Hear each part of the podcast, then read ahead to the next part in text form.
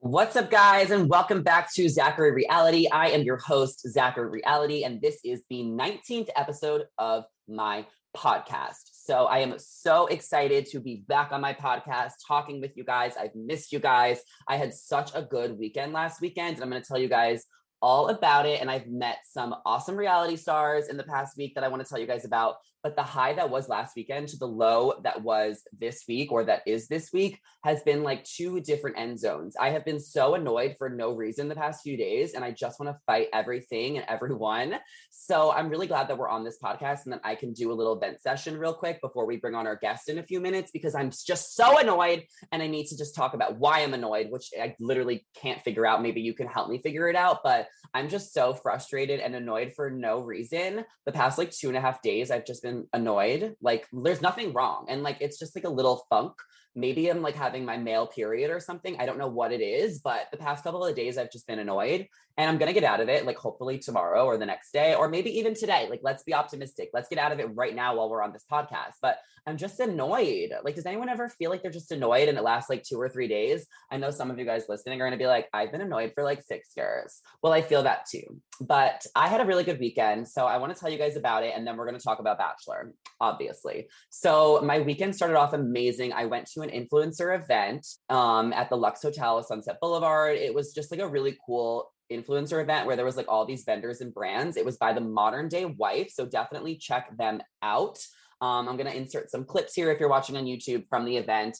Um, I got to meet LeeAnne Locken at the event, which was so cool. She's from the Real Housewives of Dallas. I was getting like my eyes done. Like there was like this girl who does like sparkles. I have to put her in here too. And LeeAnne Locken just like showed up and then we literally just talked about like housewives and all that kind of stuff. Got a cool picture and like it was so much fun. And then the next day after that, recorded an episode of this new podcast that I've been recording on. It's called the F Boy Pod. We have been interviewing guys from the new reality show called F Boy Island. It's been so much fun. I've been co-hosting this F Boy Pod pod and we've been just like interviewing guys. So it's just like a cute little co-hosting moment. It's been really cool to get some experience in a studio versus recording things at home. So that is super exciting. And we're also working on getting Zachary reality in a studio, even if it only can happen like once a month or depending on if a guest I have is in LA. We are working on getting Zachary reality to start recording in a studio. Stay tuned for that. And I think that's going to work out really soon. So I'm really excited about that. And on Saturday, I hung out with some friends by the pool. I also stopped by the West Hollywood Park because there was this Vanderpump Dog Foundation Foundation event going on. So Lisa Vanderpump was there. They were having a doggy competition and they just trying to pr- spread awareness to help the dogs and the foundations and all of those things. And like Lala Kent was there and the Toms and Raquel. So I just met so many reality stars this weekend. Oh, I also met Queen Victoria, also known as Goddess Victoria. We actually met on Friday as well. So last weekend was just so good because as a reality TV obsessed human being that I am, also known as Zachary Reality, meeting like six reality stars in a weekend, maybe even eight, like it's just a good weekend to be Zachary Reality. So it was a high last weekend. Everyone asking about Goddess Victoria. Um, I got a lot of questions like, what is she like? Is she really like she is on the show? Blah, blah, blah. She is so cool. Me and her vibe so well. I really liked her energy. I liked her vibe. As far as like her being like a mean girl on the show, it's a TV show. She was not mean in real life. Like she was just really cool and really open. I think that she knew she was going to be a character on the show. She knew she was going to be the villain. And I told her, I was like, villains are cool. We love villains. So Victoria knew she was going to be a villain on the show, but she did not know she was going to be depicted as a mean girl or a bully so that kind of was hard for her, but she kind of gives no F's about anything really. So I think she'll be fine. I'm looking forward to seeing her in Bachelor in Paradise. And I do want to talk about the Bachelor finale, the Bachelor in Paradise trailer, all of that real quick before we bring in my guest who is No Filter with Zach. But I'll get into him in just a minute. The Bachelorette, the finale was this week.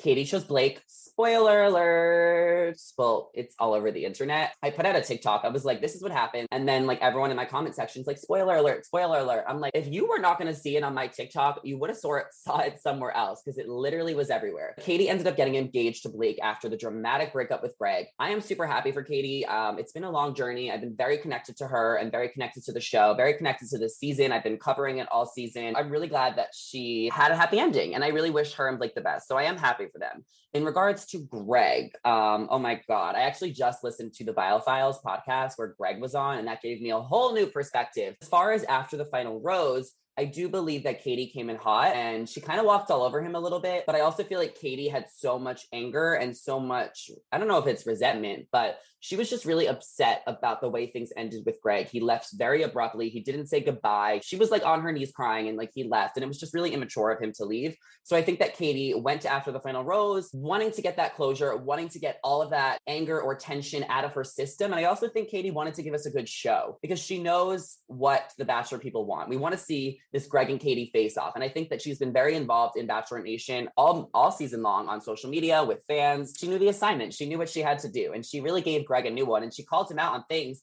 that we were all thinking. I mean, there has been rumors about Greg being an actor, being this, being that all season long. So I'm glad that she kind of held him accountable. My problem is that Greg didn't speak up for himself. Greg kind of let Katie tell his narrative on After the Final Rose because he didn't speak up for himself. And don't ask me if I'm Team Katie or Team Greg. I love both of them. I'm really happy that Katie is with Blake. I wish her the best. She's been amazing all season long, but I also love Greg too. And I think Greg is the cutest thing ever. And he's really sweet. And I think that he obviously has a lot of growing to do and maturity to do. And I wish that he just spoke up for himself on After the Final Rose. And that's just how I feel about the After the Final Rose special. Honestly, Greg, now that he's single, I do have a rose here. So, Greg, if you want to accept my rose, let me know. I am in Hollywood, California, and I am very interested. Um, not actually, guys, that's just a joke. But Greg also went on the Viall-Files podcast and he said some interesting things that he didn't get to say on After the Final Rose. Maybe because Katie was cutting him off, maybe because Katie blindsided him coming in so hot, or maybe because he was just shy and didn't know what to say, or maybe because everything Katie said was true. I don't know. But some of the things that Greg said on Nick Viall's podcast, if you guys haven't listened to it, knew he was immature when he handled the breakup with Katie. He definitely came on the show for love. He was originally cast for Becca Coop's season. His sister was the one that signed him up for the show. He turned that down because he was too young. He was probably like 23 at the time. I think he's 27 now. And then he was cast for Clare Crawley's season. And once he found out that Clare was going to be the bachelorette, obviously there was like six months postponed from filming. So everyone knew Clare was going to be the bachelorette. Then he kind of got out of Clare's season, which I think was a great decision for him. He didn't think that him and Clare would last. And then the show came around again and cast him for Katie's season. And that's why he decided to go on Katie's season. He also said that the process was so real for him. He truly was in love with her, wouldn't have introduced her to his family if he wasn't. Once he was getting that vibe, after she didn't reciprocate those feelings, that's when he decided that he needed to leave. He wished that he handled the breakup better, but he didn't. So I respect Greg for being open on the podcast that he was just on. Maybe we'll get him on my podcast one day, hopefully in person. Oh, it is what it is. Bachelorette's over. I'm kind of over talking about it. I wish everyone the best. And I mean, it was a good season, guys. Like, it was a good season. So, can we at least close the chapter on that? Thank you. Bachelor in Paradise.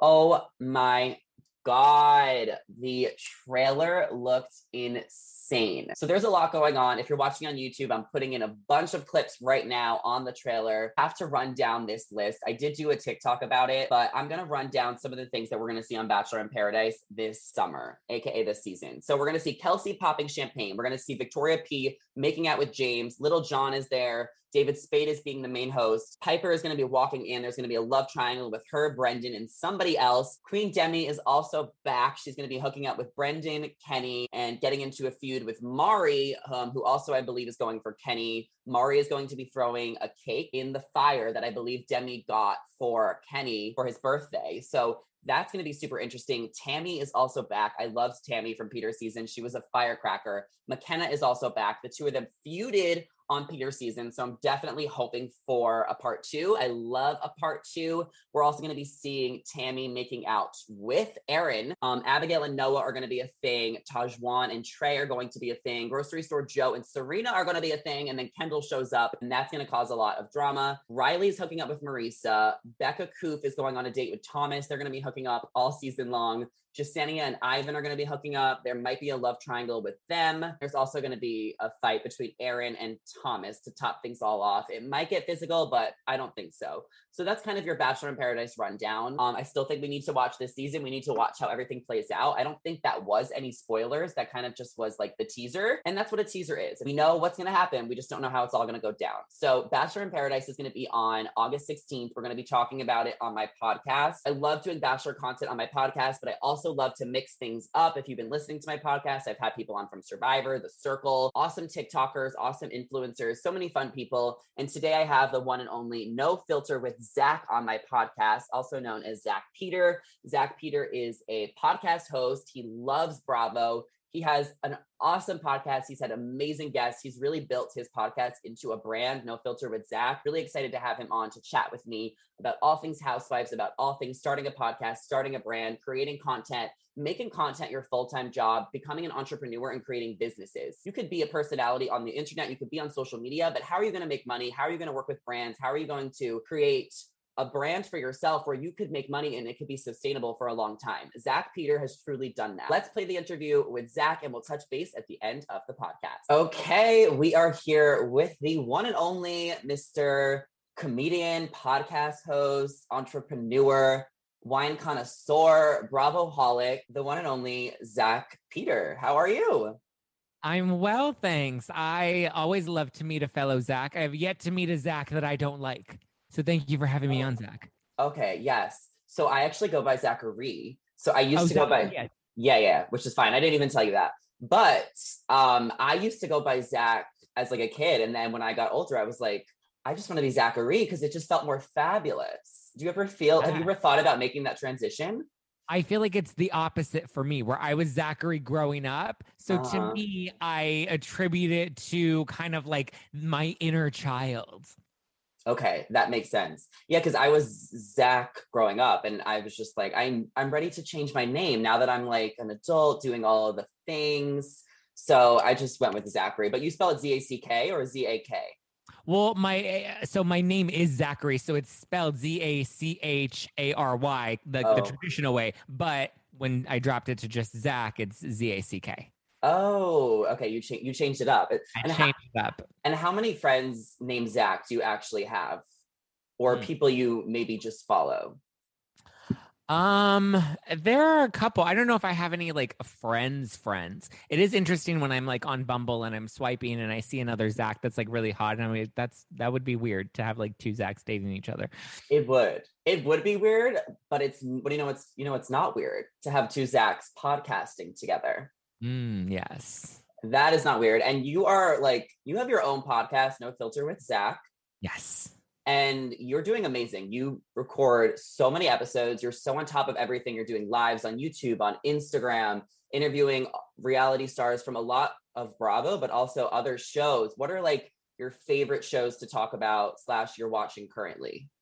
Um, I'm currently obsessed with Real Housewives of Beverly Hills only because we have the whole Girardi scandal. So I'm like watching that and like taking notes. And uh, so on my podcast, I do deep dives into the whole Girardi scandal. So like, you know, things that happened with Tom Girardi, like pre Erica. I went and went through her book and like took notes. I take notes from the show. So like that's been fun to kind of explore. Potomac, Real Houses of Potomac is really good. I like Shahs of Sunset. Um, I'm new to Family Karma, but I've started watching a little bit of it when it's really good.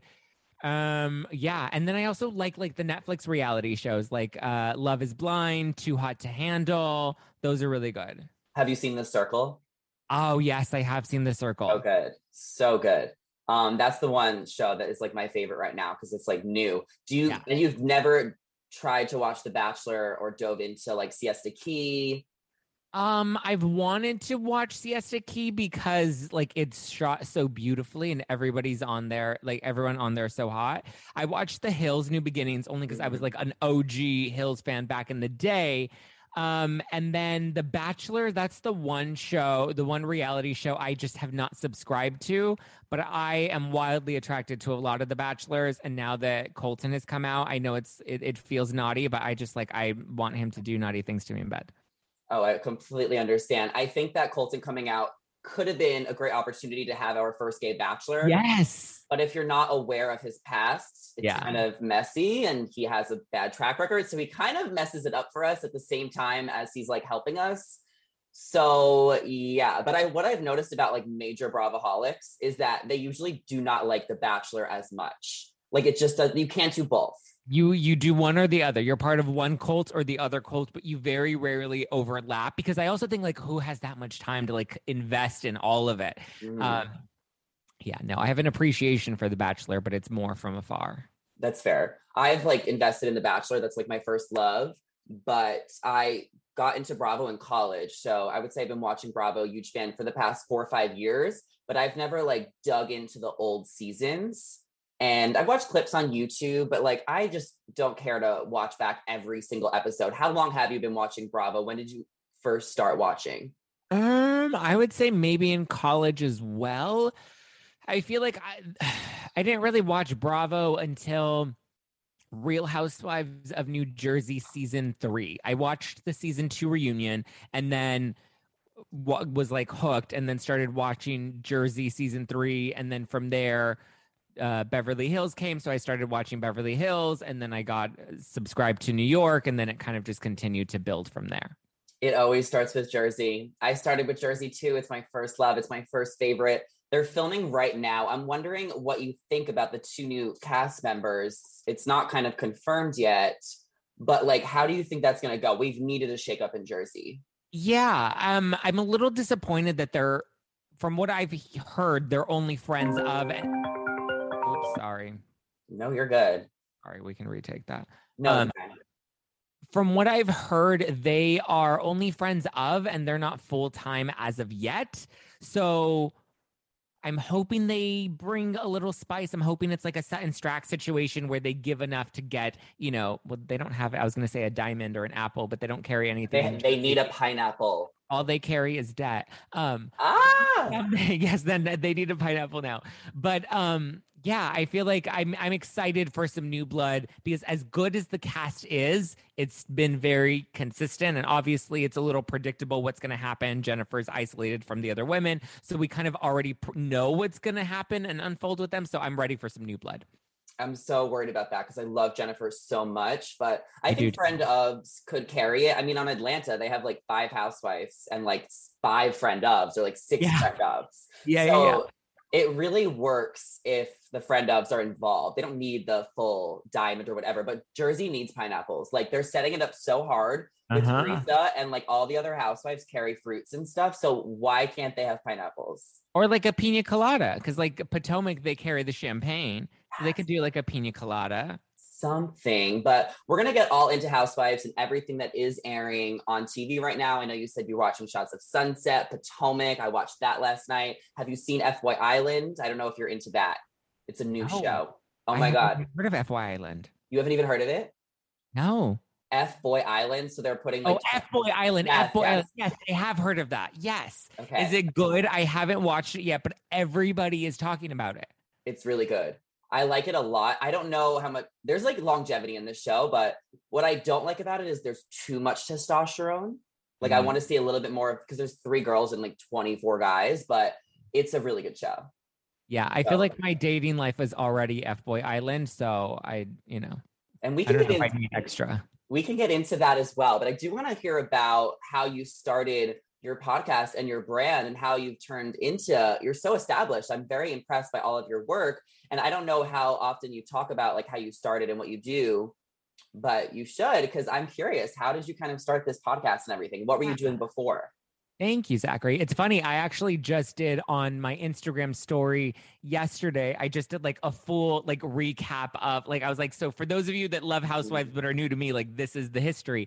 Um, so my background is in well, I've always loved reality TV. Like I loved like the golden VH1 era of like Flavor of Love, Rock of Love, Charm School. I love money. Like I feel like that's what Bravo needs to do with a lot of these housewives is like do that is like come up with that model because that would be fun for us to watch watch the housewives like compete against each other or like go to charm school. Like ramona in charm school would be like the best thing ever. Um so i have always had that like deep appreciation. I loved the hills um basically all the trash reality tv at that pop culture peak.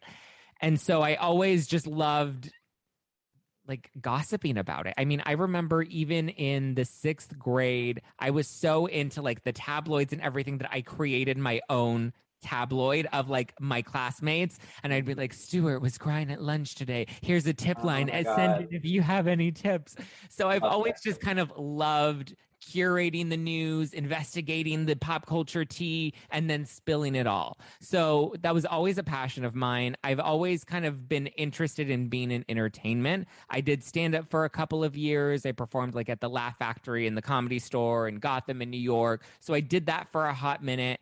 And then I kind of started doing some YouTube stuff.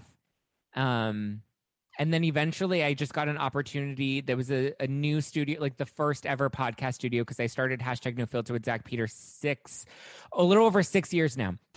And wow. so at that time, like nobody really knew what podcast was. Like podcasting, it was like when there were i there were the iPods, and then it was all these like tech nerds that would like talk about you know tech shit on iTunes, and then they would upload and you would listen to it on your iPod. And then it went away for a minute. So then when it first started to come back up, there was this podcast studio that just opened they liked my YouTube stuff. So they were kind of like, oh, you know, why don't we talk about you doing like a podcast? And I was like, uh, I don't know. I'm a, I'm an on camera talent. I'm not a uh-huh. radio talent. Yeah. And then, um, you know, it just we were like, all right, let's give it a try, and it kind of had many iterations over the past six years. It's evolved so many different ways before ultimately falling back to my original passion of reality TV and pop culture, which is all we talk about now. Housewives, um, shows on reality shows on E and MTV. You know, we're that's that that's what we dish on every week. Three what times. You, um, what were you first talking about when you started? There was a little bit of pop culture stuff, but I also am like such a wellness junkie and I love like, you know, all of the woo woo wellness shit. Like if Gwyneth Paltrow is putting it up her hoo ha, chances are I am too. Mm-hmm. So I would try to mix in like wellness stuff and lifestyle stuff and interview like experts. And so it was kind of just like a potpourri of a lot of my different interests. So it didn't have like a real scope or niche. Mm-hmm. And I think you know, like I said, I know I joked about being like an on camera talent, but it really wasn't until I started utilizing the podcast and filming it and putting it on YouTube that it really just excelled and took off. So I think, you know, the past two years have really been the boom and the success of the show to help it get where it is now and ultimately where it's going. But yeah. Yeah, and you're going on YouTube is kind of like an on-camera personality. Like to be completely honest, I don't know if I would have done my podcast if it if there was no YouTube, if I couldn't upload it to YouTube because I love being on YouTube so much. So part of the reason why I love creating podcasts like this is because you're on camera. Yes, and and it also is really great for the SEO. So, like when you have a podcast, it's hard for somebody to Google and search something and for it to come up in a podcast, and then you need a podcast app. Like with YouTube, you can put in keywords, you can, you know, tag different um, key terms attached to it, and then the title and the description hmm. will rank in Google. So, when people are looking for things, it's just a smarter strategy for podcasting overall yeah, there's more opportunity to grow. So did yeah. you start doing it once a week and then it got so popular you created it three times a week and now is this kind of like your full-time gig? Yeah. So I it used to be 30 minutes once a week. And that was really just because that was the only amount of time that I could really commit to the show. I had a full-time job. I used to um run Jenny McCarthy's foundation, which was a really large foundation that helped families affected by autism. And that was my full time job. And I did that for like 10 years. That ended a couple that, yeah, a couple years ago when I was 25 is when I ended up transitioning full time into podcasting and leaving the foundation. And so I didn't have a lot of time. So that 30 minute window was like perfect. And then when COVID hit, I always loved filming the podcast. Um, and so occasionally I have a cameraman that I've worked with for for many, many years. And so he would occasionally come in and film clips that we would upload to YouTube. And I always saw that they did really well.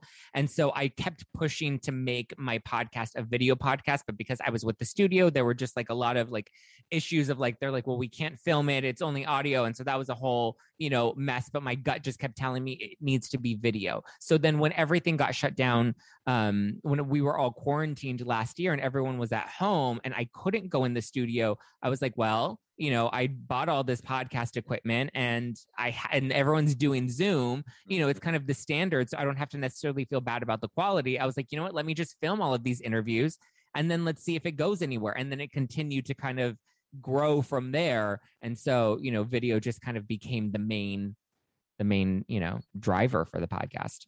Yeah, I mean, there's also so much you can do with editing. One thing I like that you yeah. do is you really switch off whoever's talking because that makes it seem like, oh, maybe you're not on a Zoom. But this is kind of how society, the world has become. Like we have yeah. to record things on Zoom. It's just easier and anyone can do it. It's almost easier to be your own boss and be in your own driver's seat and then put out the content as you please. That's kind of the way to grow. Yeah. And, you know, and like you said, people have just become so accustomed to it at this point. But, you know, so it grew from that 30 minutes a week. But, you know, then when I was on Zoom, I wasn't restricted to studio time. So we were able to have like longer conversations. And then there was also the news aspect, whereas before I would break up interviews and news into that 30 minute time frame. And then there was just a higher demand for it. So I turned episodes on Monday solely dedicated to news, episodes on Wednesday solely dedicated to interviews. And then I go live on Instagram, on YouTube on Thursday nights to kind of just have that open dialogue with the community.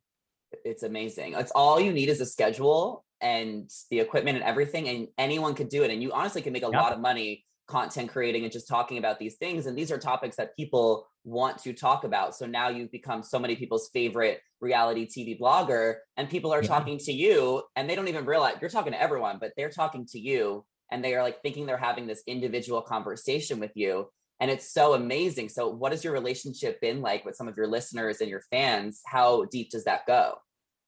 I mean, I always like people are so surprised, which to me is so strange, but people are always so surprised at how often I'm responding to DMs and like having conversations with people. Even when it came to launching my wine, like I was polling people in the DMs and being like, before it was ever announced, I was like, this is what I'm thinking of doing. Here are the designs. Here's some of the slogans. You know, I would kind of secretly pull people on like Instagram stories, but like in the DMs, like some of the loyal, you know, supporters and listeners. I don't like calling them fans because I just think yeah. that's really weird um, term to use, but like they are like just like supporters of the show. And so when I look at the show, it's more of like a we and it's collective with the community around. Like I'm part of this community. We're all in this mm. together. I'm giving you the scoop, but like we're talking about it in the DMs. So we do, I, I do build these kind of really intimate relationships with people and we send voice notes back and forth. We have a private Facebook group where we go into deeper theories. You know, I really like interacting, you know, and showing people that like, you know, I'm grateful for the support that they show me. Yeah, I mean, it's also part of the job. Responding to DMs, responding to comments, like you've got to keep engaging with people. But I'm glad to hear that it's like actually genuine because some people will just respond and not actually read the message and just respond. Like you actually care about the community. You've mentioned you're a part of the community. You might be the face, but you're still just like everyone else in the community. So that's really amazing that you've been able to grow all this and it's only getting bigger. Do you have like a year plan, a three month plan? Do you see something coming for it? Are you just like waiting for the pandemic to end so there's more like in person opportunities? Yeah, I mean, I'm starting to do more in person opportunities. Uh, the studio's open again. We have like a nicer, newer sit down camera setup for the studio. Um, so when I do like big interviews, I'll tape that in studio. The news shows, since they're a little more timely, I'm like comfortable kind of doing them at home for now still. Um, but yeah, I think the show itself has just it's grown so much and I've learned it's helpful to have a roadmap, it's helpful to have a five year plan but it's ultimately just helpful to know what direction you want to go in and then just trust that by leaning in and giving all of like you know yourself to something you're passionate about it kind of finds its own way. So i've stopped having those like strict rules and rubrics to follow because at this point I'm just like I've been I've had to pivot like my whole life has been a pivot at this point that like you know I kind of just let it go and and that's where I've seen the most success when I try to not control and micromanage and I kind of just trust the process mm-hmm. that's when it really kind of comes to fruition. Yeah, that's amazing. I mean, you're your own boss. You kind of create your own schedule, your own terms. I mean, that's awesome. Um, so tell us about this wine, and before we get into Housewives, I've seen it everywhere. It's yellow, it's blue, which is your colors. I love yeah. that. How did you kind of get the idea to create this? You know, it's so funny because I was looking at obviously everybody started a podcast in 2020, and some people were not great at it. Yeah, you did, and you're very talented, and that's why you know this is working for you. Other people, I'm just like, oh my god, what are you doing? Like, I get it, you're pa- or they're not even passionate about it; they're just doing it because it's what they feel like they're supposed to do.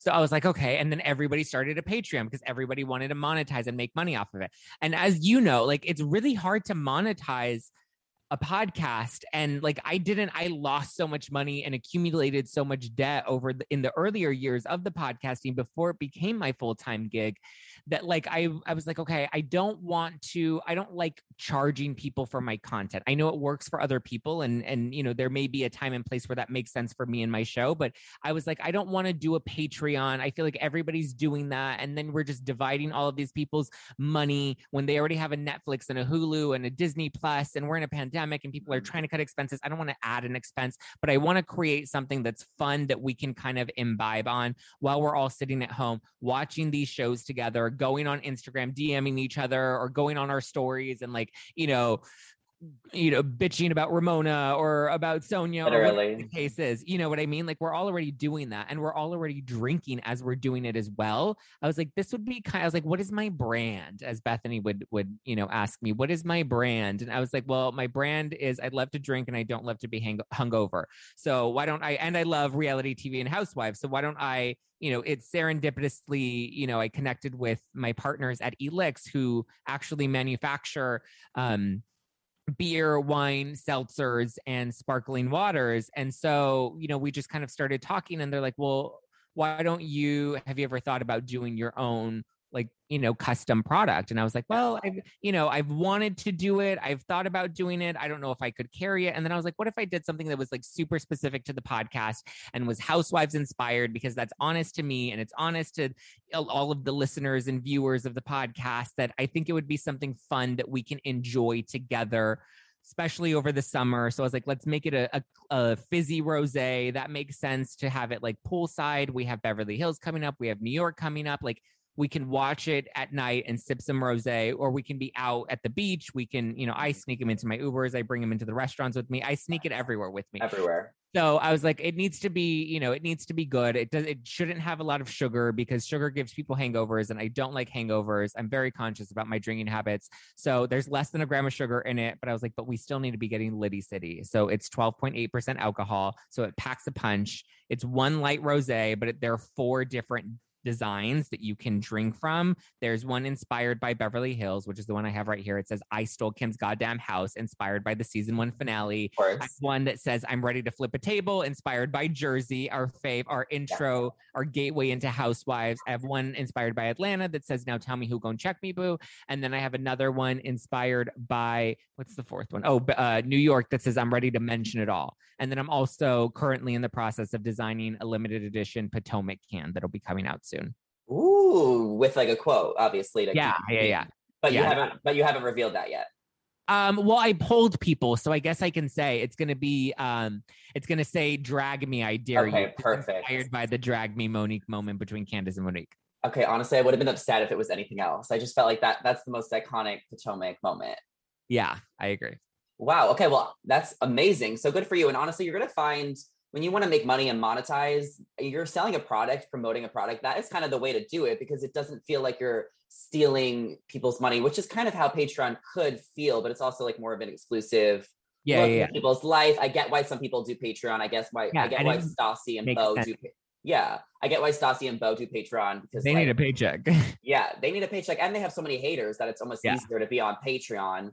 Filter it. Exactly. Um, but yeah, I haven't really dipped into the Patreon thing either. I don't think I will. I find the most mon- the most way to make an income is just by creating content and getting those views up, and then the creator funds and the monetizing will come, and then the brands will sponsor in. So I love that you're genuine to your listeners. You have to focus on the content and the monetization will come. You can't start a podcast and in two weeks be like, I need sponsors. I need to like Yeah. great to have that hustler entrepreneur mindset, but it's like you can't go into it with that objective because then it's not an honest or genuine objective. You know what I mean? Like you you- and and that's going to show and it's going to come through with people that are subscribing to your podcast. Exactly. Now, how long have you been bleaching your hair blonde?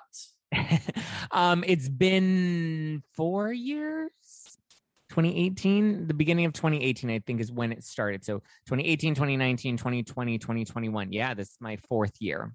We love it. I mean, all I feel like all gays go through that phase, but that's like truly become your personality, and Yeah. it fits. It it it really has. I wanted to do it for like two years prior, and then I did it. And obviously, you know, people do it when they're like in a midlife crisis or they're in quarantine and they kind of do it themselves. I'm very particular about my hair, um, and it kind of just differentiated me so much at the time. Uh, at the time I bleached it, I was at this like um, digital network that did after shows for a lot of reality shows, and I noticed that a lot of people had very similar looks, and so me there were a couple of other hosts at that network that had a very similar look and i and once i dyed my hair once i bleached it blonde or platinum it just kind of differentiated me and made me stand out a little more. So I was kind of like, I like this. And I like that it, you know, it kind of pulls me to the front because that hair kind of just like captures your attention right away.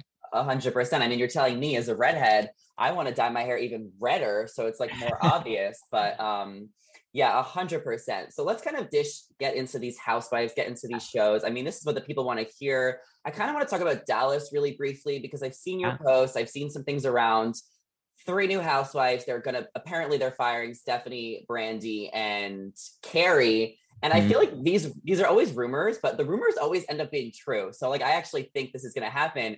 And I just you might as well cancel the show. Like I don't really understand what direction they're going in. How do you feel about this decision? I feel like they're trying to revamp it the way they revamped OC. Mm-hmm.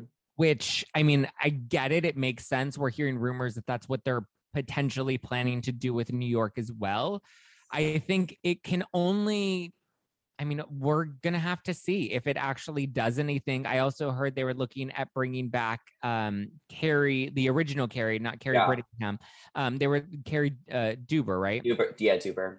So I think they, I mean, I know I've heard that. I haven't heard any more like confirmation to that, but I've heard that rumor swirling around. I think it'll be interesting to, because last season ended with this contention between Cam and Tiffany, I think that is what they're hoping will kind of be the hook Mm-hmm. to anchor the show as they introduce some new fresh blood. I think it's hard. Like for me, I was kind of like, I think we just need to like scrap Dallas altogether. Like no, it's, so real. dark. Yeah, it's gotten so dark and it just, you know, with the cheating scandals and the racism accusations and the, you know, the feuds on on social media, like it just got so so dark that I'm just like I don't know if we can really recover from that but i guess introducing new blood might be able to do it you know i felt like D'Andra and stephanie were the easy shoo-ins to bring back because they were so vanilla mm-hmm. but i mean who knows? I mean, I'm hearing Stephanie isn't fully off the table, but there's a good chance she's probably not coming back.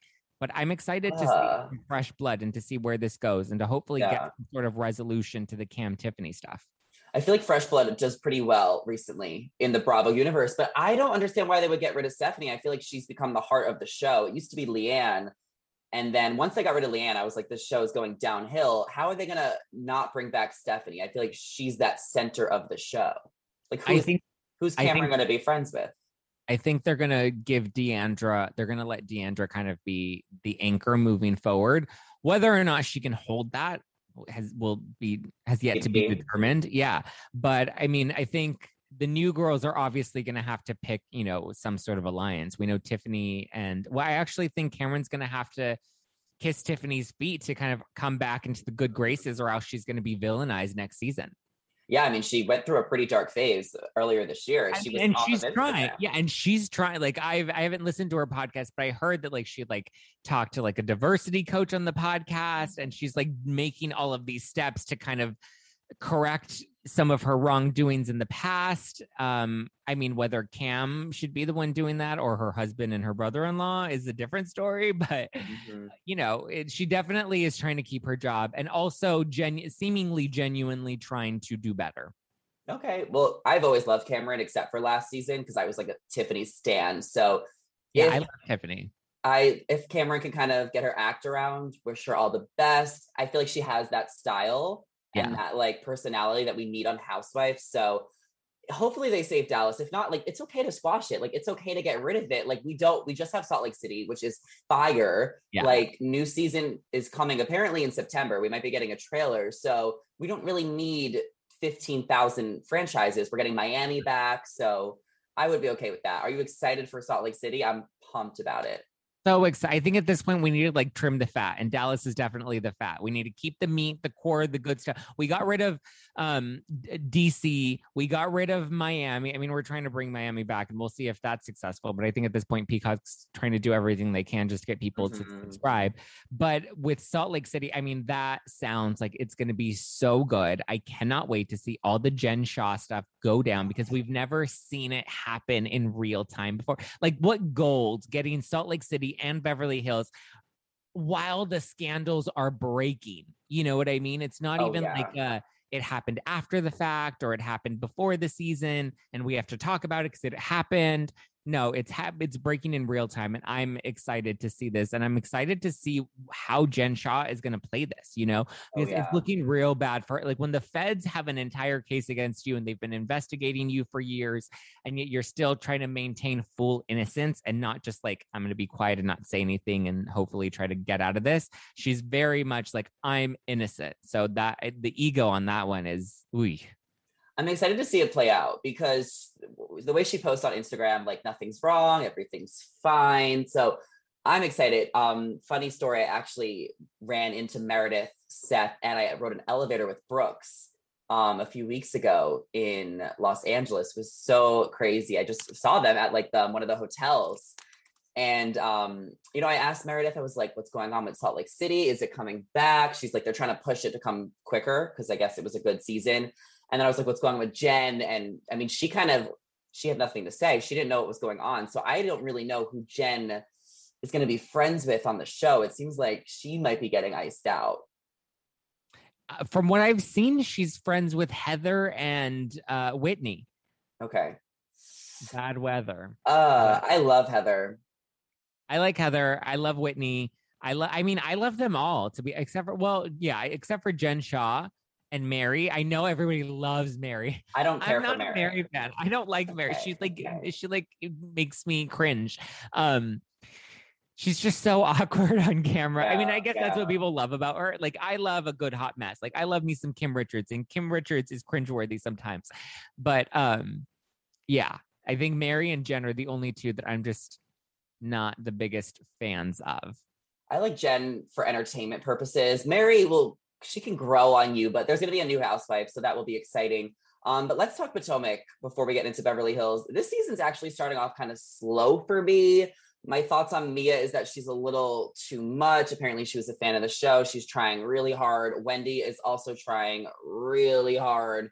I don't know where to stand. I'm kind of my favorite on the show has become Robyn Dixon. I don't know if that is sad or not, but um, that's kind of where I stand on Potomac right now. What are your thoughts on this season? I really liked the season. I was a newer subscriber to Potomac, so I didn't start watching it until last season because obviously there was the whole altercation with Monique and Candiace, and that mm. made so many headlines and had so much buzz around it that I was like, okay, I guess I need to watch this. And so I enjoyed last season, and I am enjoying this season. I actually like Mia. I like that she's very unapologetic. She comes in hard. It's very classic housewife. She's married to an older man. She kind of does business. She's very open about her plastic surgery. I like that she's not afraid. Wendy, I loved last season and I liked her going into this season. And now I'm just like, oh my God, if I have to hear Zen Wen one more time, I'm going to throw myself out the damn window. Like, I don't like she's trying too hard to make memes and gifs and you know trying to deliver lines and i'm like girl stop. And she lives too far. I mean she's literally like a whole state over. I'm like how do you even work with someone that lives so far? Like nobody wants to go to your house zen wen. Like she just did she just does the most but where do you kind of stand? Are you on team wendy or team mia um, I think Team Mia because I don't think Mia has really come at Wendy. I think Wendy's kind of taken a lot more personally than she needs to, and I like that Mia's not backing down from Wendy, and I love Wendy. Okay, and where do you stand on Karen versus Gizelle? I mean, I'm Team Karen. I mean, I think I'm Team Karen too. I just Gizelle. I mean, I don't think that Gizelle was wishing death on Karen's husband. Like that was a little uh, that was she's like, "Don't come for my man." I was like, "Calm down, Karen." Like that's you know. But I did love the hot box. I love the sing sing. I love you know Karen just is so effortless in her shade, and I just I'm definitely Team Karen. But that didn't that happen like three years ago? Like, why is Karen bringing it up just for a storyline? Probably. Yeah and like i don't hate on it because like i get like this is how when you're on the show for so long you become a producer and i think that was lvp's ultimate demise. Yeah. So i get that they're trying to produce a show while be the reality star so all bets are off. I bet you karen and gizelle like probably get along when they're not filming more than we would think. Yeah. So that's where we stand on potomac but let's go into beverly hills um, I mean, you're covering all things Erika Jayne, which I love. And I mean, the biggest question is did she know? Did she know? I mean, I watched the documentary. Her name was on plenty of court documents. She was signed as a secretary. she's like, Where did the money go? The money went to your account, Erika, so you can buy yourself clothes. I mean, that's kind of where I stand on it. I feel like she knew a lot, but I don't think she knew like everything. Yeah. I've, you know, I've dug so deep into it and, um, you know, I have very hot takes and opinions about it. I mean, I've literally like googled so many legal terms uh-huh. i've like all of his divorce documents from his ex-wife you know i've dug into all of it and i know all of the headlines about Erika. um they're more salacious than they are credible i'm on the team of like i actually don't think she really knew anything and i mm-hmm. don't think because there are like a lot of like these little facts of like, oh, well, she was listed as a secretary, but she was listed as the secretary of Girardi Financial, which is a whole other separate business that really looking at it from the outside doesn't even look like it was a real legitimate business. It looked like a shell company that he was using to funnel money through. And there were so many other people that were also listed in all of these companies. He had so many companies, and it looks like it was just his way of kind of shuffling and moving around the money. And I think her name was just on that specific uh, company just as a seat filler. I don't think she actually participated in a lot of that stuff. And even when you go back and look at a lot of her old interviews or read her book, like she talks, she's very clear that like her main role in the business was just to be the eye candy and to entertain the wives when Tom was trying to close a deal. Like I think she likes to play up that she's really legally savvy and that Tom let her in on a lot. But when you actually look at it, I don't think like I think he was a lot smarter and he also got burned which I covered in my most recent deep dive. He got burned by his ex-wife who testified against him in court and talked about how he would abuse the legal system. So I think after her testimony he may not be as willing to make the same mistake and loop wife number 3 in on things. Um, I don't love her social media. I think it's very tactless. I think it's very um inauthentic inauthentic or authentic to who she is but very narcissistic you know? And i think it's just it's very tone deaf and unnecessary. And i think it's part of probably part of like a pr strategy and a legal strategy but it's definitely not winning over you know the fans for sure. And i'm not a fan of her social media presence at all. But in terms of like the actual like tom we have the voicemails of tom we have his signature on all of the documents. Like tom like there's enough receipts against tom to know that like this man did it and he did it for mm-hmm. decades and he did it long before Erika ever came around. And he would likely continue to do it long after Erika left. He's the one that i think we should really focus our energy on. Erika, she's mm. frustrating because she really is so tone deaf but do i think she committed any of the crimes? No. Okay. she hasn't been charged criminally with anything. Jen Shah has been charged criminally. That in and of itself, you know, it's different.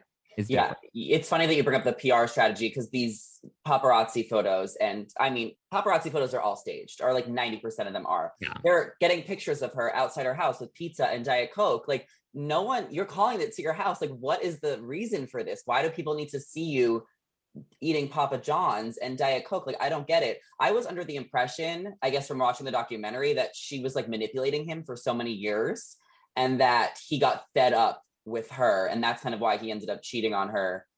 And I mean, it just confuses me why she never cared.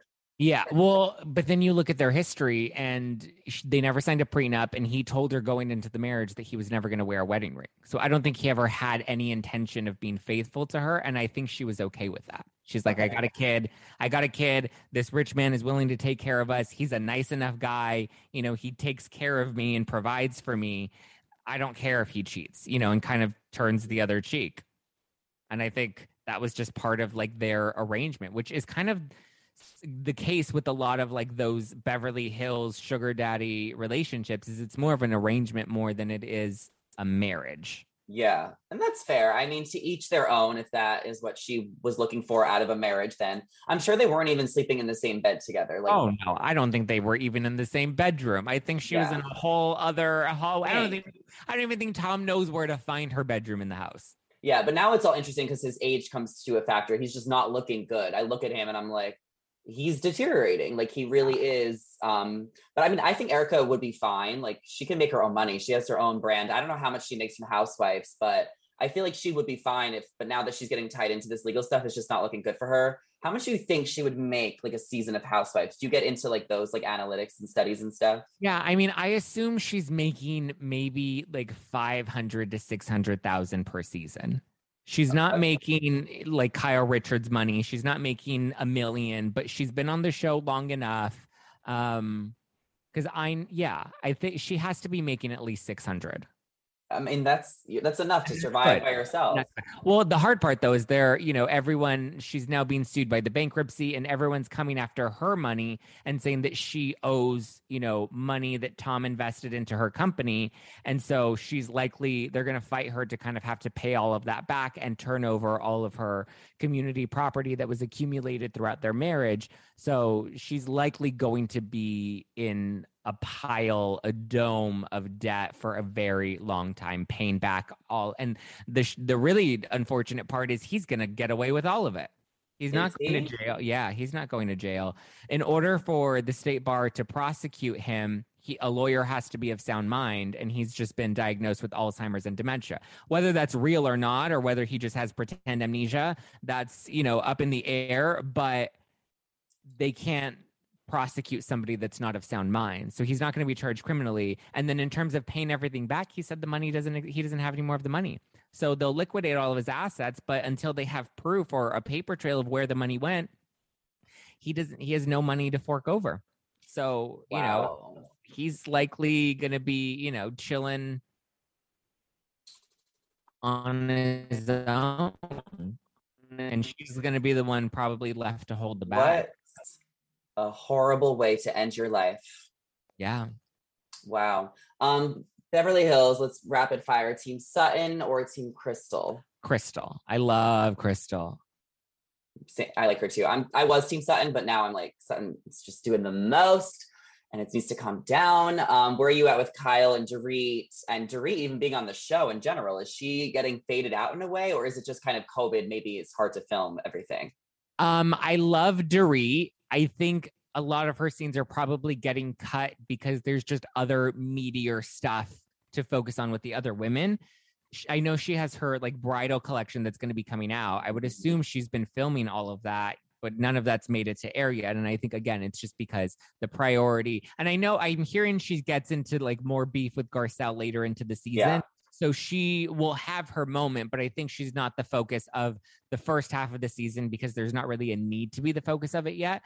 So I love Dorit overall. This again has been kind of a, a, lackluster season for her. So for me as a fan of Dorit, I'm kind of like, mm, there's not much going on with her.